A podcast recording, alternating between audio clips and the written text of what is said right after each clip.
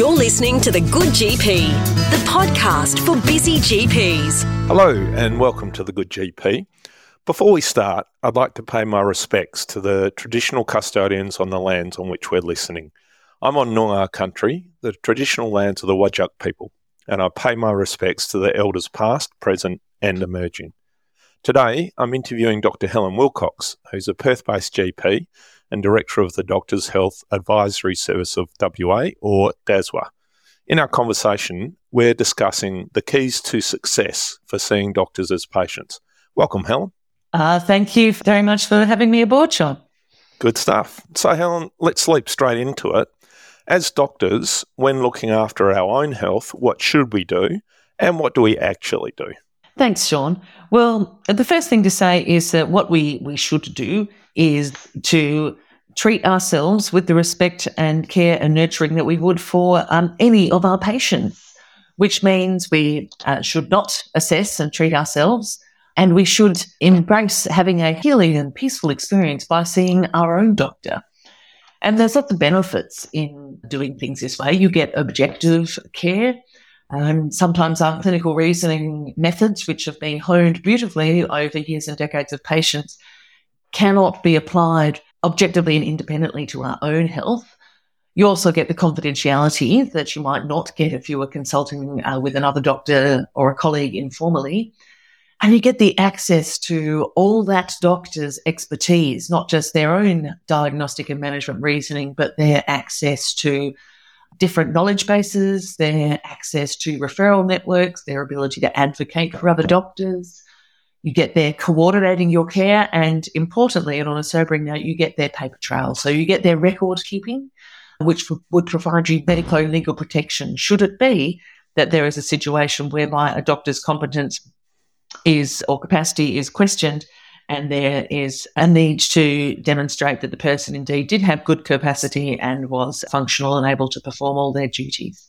So that's what we should do. We should seek our own doctor. But when you look at what doctors actually do, a lot of doctors do do that for all or at least part of their medical health issues. And I think certainly my experience seeing doctors as patients, I see a bit of a generational change and a culture shift whereby a lot of the younger doctors are very familiar with the fact that they should establish themselves with a GP at times when they are not in crisis or needing acute care and then maintain contact with that GP periodically. Mm. That doesn't always happen because there are doctors have other options. They can ignore it, and if it's not bleeding and it hasn't fallen off, uh, then that is uh, then that's then that's uh, we'll just wait and see if it gets better. They might try some mild treatments, and I still remember fondly the patient who came, the doctor patient who came into me with uh, not um, otitis externa that wasn't getting better, and I asked what he'd been using, and he'd been using his dog's antibacterial and antifungal, which were probably a lot more potent than the than the Otodex I suggested he get over the counter. But yes, we might try our own treatment. If we are in a relationship with a doctor or living with a doctor, we may ask them for their advice. We might undertake our own prescribing for Schedule 4 drugs. We may informally consult with a colleague, or we may refer ourselves on to other, other hospital based specialist colleagues rather than GPs. So I think these are these are I don't mean by any means to cast aspersions on the doctors who do this because there's frequently many good reasons in a doctor's mind as to why they might not seek their own care. In practical terms, getting time off during the day to fit in with a doctor who works sessionally can be really, really difficult, especially for mm-hmm. those junior doctors who are not yet established in private medicine and are, are working standard hours. And finding a good doctor who is near your place of practice, especially for junior doctors who are moving around different hospital sites through no choice of their own can be very difficult. And there may be doctors, um, so the practical side of it is there, but there may be doctors who also carry out a reluctance and a, a fear of their confidentiality being breached. They they judge themselves for having a physical or mental complaint, they are embarrassed, perhaps, especially if it's a reproductive or sexual or mental health or addiction issue. Yep. And there are certainly some doctors who may well feel that they could do a better job themselves, especially if they've assessed that their presenting complaint is within their own sphere of expertise. And I think also there's a, a, a fair bit of misinformation out there about the implications for registration, for indemnity, for health insurance should a doctor consult another doctor. And part of our work at DASWA is, and at all the doctors' health services, is correcting people's impression of that mm. information. Yeah. But there's lots of reasons why a doctor may not go and see their own doctor, and we don't wish to judge them at all for that. I guess I'm saying this now so that people who are seeing doctors as patients can anticipate some of the issues that might come up and plan advance for those. Yeah. Okay. Good advice. So, if you are seeing a doctor as a patient for the first time, what are some of the really important things to cover to ensure that you develop a, a great long term relationship? I think the first thing is to approach the consult with an air of positivity and optimism. And I think doctors are the ideal patients because we're health literate. We have more than a basic knowledge of self care. We're good at, at um, scrutinizing and discerning among a lot of the health information out there in the popular press. We often are financially able to support care in the private system rather than the public system. Um, and there's usually some, there's often some insight into mental health issues that have developed over the course of a, a, medical career, especially if they've been reflected back in formal feedback or, or via supervisors in the past. So the first thing to do is approach it, as I say, with some positivity and some optimism. I've often had the phrase said to me, Sean, that you should treat a doctor like any other patient. And I'm going to go out on a limb here and say I don't think you should. Mm, because I'd agree. I think at the outset, you've got to acknowledge that the person is a doctor and they could have chosen any doctor and that you are honoured that they, that, and pleased that they chose you. One thing I do find interesting is when I see doctor patients where I know they're a doctor, but they don't know that I know and they've chosen not to tell me. And on one level, it can be a little bit of a barrier to an honest therapeutic relationship. But on another level, I think it usually tells me something about, I guess, their fear, about their self stigma, and that I might manage them differently. So at the outset, I would tend to say to patients, look, thank you for coming and seeing me. I'm delighted to see you as a doctor. And this is where I say there is that I will treat you like any other patient when it comes to my clinical reasoning and my clinical decision making. I'll apply all my good frameworks that have st- um, stood the test of time when it comes to some of the operational aspects of the consultation or some of the decision making between us, we might well do things a little bit differently. And we'll talk in a moment, Sean, about the concept of blended care and what that looks like. Mm-hmm. So I think that acknowledgement is really important from the outset. Yeah. I tend to restate confidentiality, and there's lots of ways in which you can do this. And I tend to speak about the cone of silence or the concrete code, the concrete bunker in which this consultation is heard. Another very senior GP with great expertise in doctors' health, Louise Stone, speaks about her consult room as the place where shame goes to die. I find myself also talking about the phrase that this consultation is a judgment free zone, which I've, I've taken from um, Annie Grace and her um, alcohol experiment. And I have no doubt that our listeners will have their own phraseology, but just an overt statement about confidentiality is key. And this is a, this is one of the few times where I offer patients if they want me to use the confidential button on my desktop software, whereby only I can see the notes, so the colleagues in my practice can't. I'm always a little bit hesitant about that because I think that can pose a bit of a barrier to continuity, but I will offer it if it's really important for the patient. Mm. Yep.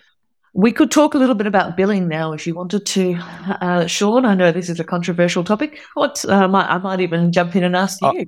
I yeah, look, yeah, look, I, I do have a number of doctor patients, and I think it is something that's important to to mention on the first consultation.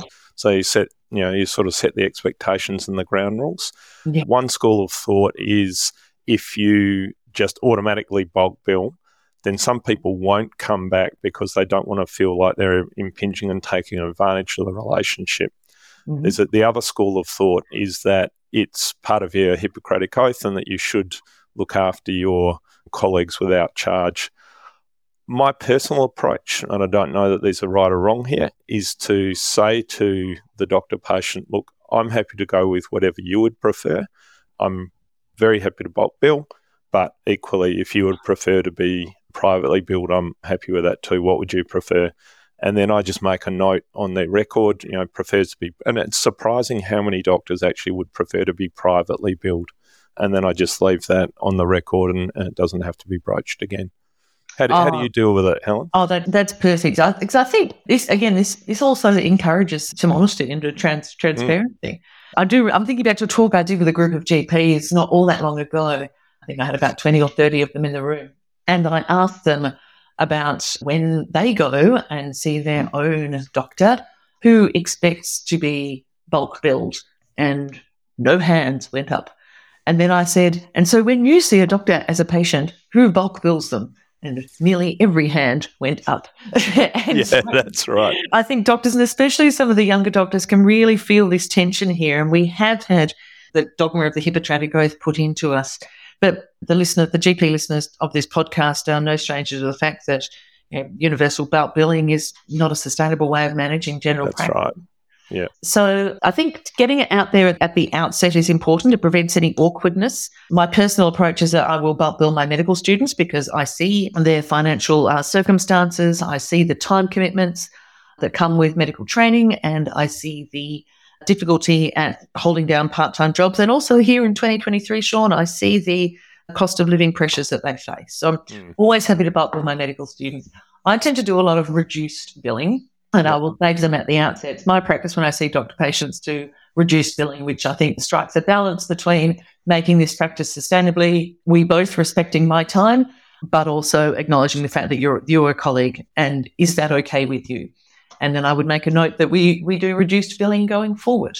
Yep. This is usually followed shortly after by some of the non-monetary benefits I think that we provide our doctor patients, or perhaps our, our non-doctor patients may not access in terms of quick access to us, in terms of blended care, in terms of some of the shared decision making models. So there's other benefits that come from being a doctor as a patient.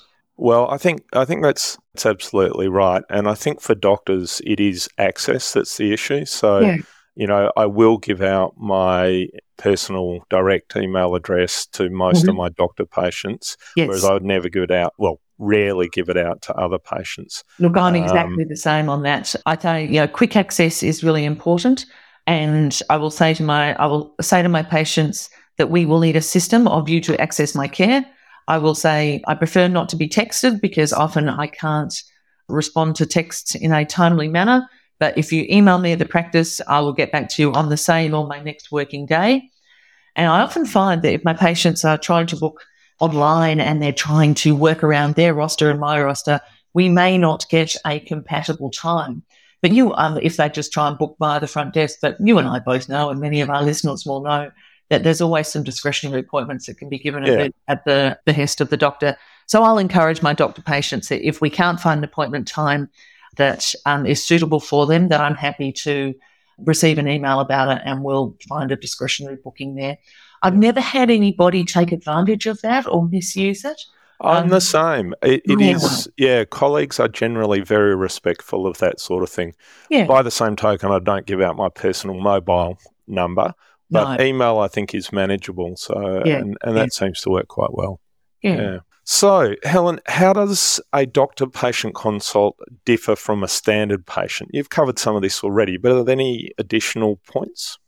So I think the I've mentioned blended care already, so let's unpack that a little bit. So I guess there's three care options. At either end of the spectrum, there's the treating doctor arranges everything, the doctor patient arranges everything, and most doctor patient successful doctor patient relationships end up somewhere in the middle. And I think it's important or incumbent upon the treating doctor to lay a bit of a framework for this out with their patients at the start.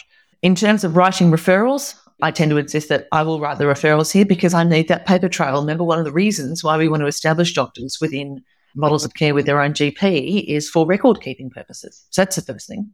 So I want to write referrals, and I, I tend to think that my doctor patients are reliable enough and organised enough that it would be rare for them to get to the day of a specialist appointment and not have noted the need for a referral. When it comes to prescriptions, well, the law differs across Australia, and you and I are doing this from Western Australia, where it is legally possible for a doctor to write their own prescription for a Schedule 4 medication. But we all know that the Code of Conduct and our medical defence organisations strongly recommend that we do not do this.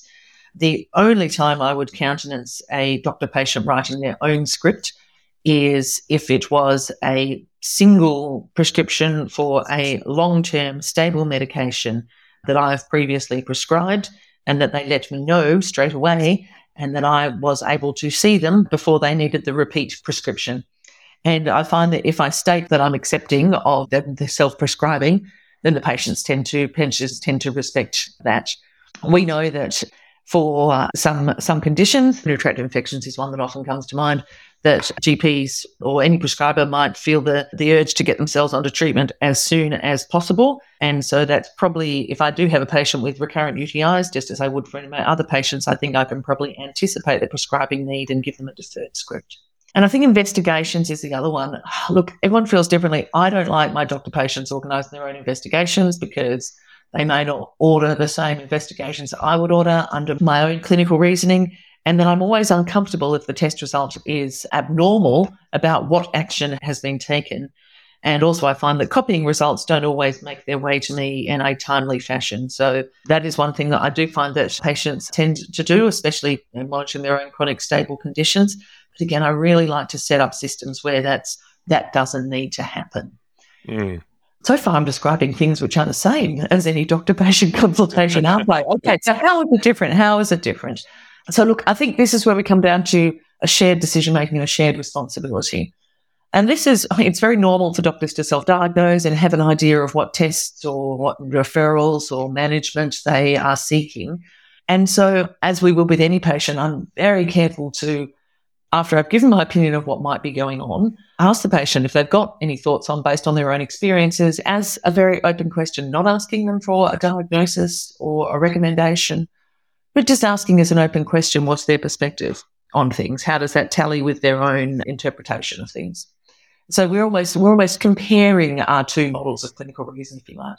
Hmm. And that's something obviously you wouldn't do with a patient who didn't have medical knowledge or clinical knowledge. And then when it comes to management, if it's something that we're going to manage according to a set guideline or if we are operating in an evidence rich zone, I'll probably go into a little bit more detail than I normally would about saying that, you know, why a particular drug choice is happening or why I'm choosing not to uh, prescribe or undertake investigations. And so you can actually have a lovely conversation about you know, current evidence or lack thereof and, yep. and which particular clinical guideline you, you, you both ascribe to. So you can have a lovely intellectual discussion there. And again, that's just an indirect way of, of the patient being able to contribute their expertise. Mm. But then when it comes to referral pathways, unless you're seeing a patient who works in the same suburb, the same clinical sphere as you, they're not necessarily going to have the same referral networks as you do. So I tend to say, I would usually refer you to a couple of choices. And then this is where I think it's important to give the doc, get the doctor patient to have some input because they may have a very strong reason for not wishing to see a certain doctor. Um, yeah. They may have a very strong, you know, personal or previous interpersonal reason for not wishing to attend a certain specialist practice or to attend a certain hospital. And I think we've got to acknowledge that and respect that. And the, the I think the final thing I often do is the things that I will do. I will put in an email to myself or email to me and the patient and the things that they will do. And then I will copy that email across to the patient. So we've both got a written version of our own care. And I find that if mm. they are then on their personal email, if they have an, an email from me outlining the, the assessment and the plan going forward, it's just a visual prompt to them next time they're in their email about looking after themselves and following on mm. with the plan and saying, oh, not bleeding, it hasn't fallen off. Don't learn anything about it. So I, I, I like to I like to do that. That's great. Look, that's really good advice. Well, look, thank you, Helen. It's been a great pleasure talking to you as usual.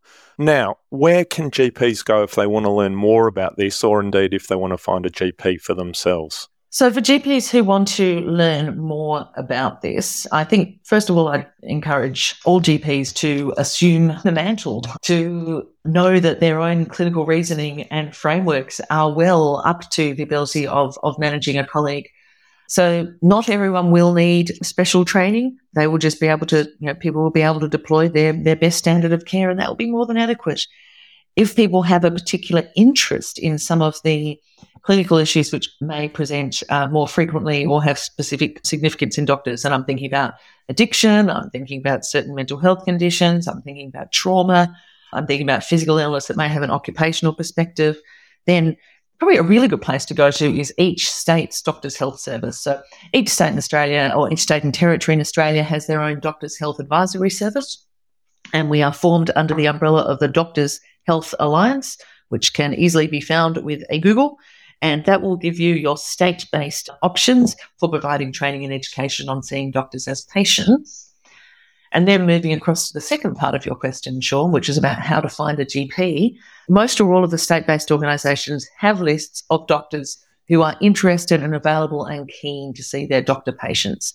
And many of those uh, state based organisations will have searchable engines. So you can choose someone who is of a gender or a cultural background or has clinical interests which align with your needs. Especially need to say this to younger doctors is that don't assume that the first GP you see is going to be a perfect fit. And that's not you, that's not them. It's just it's just fit. It's, it's, it's personality and clinical approach.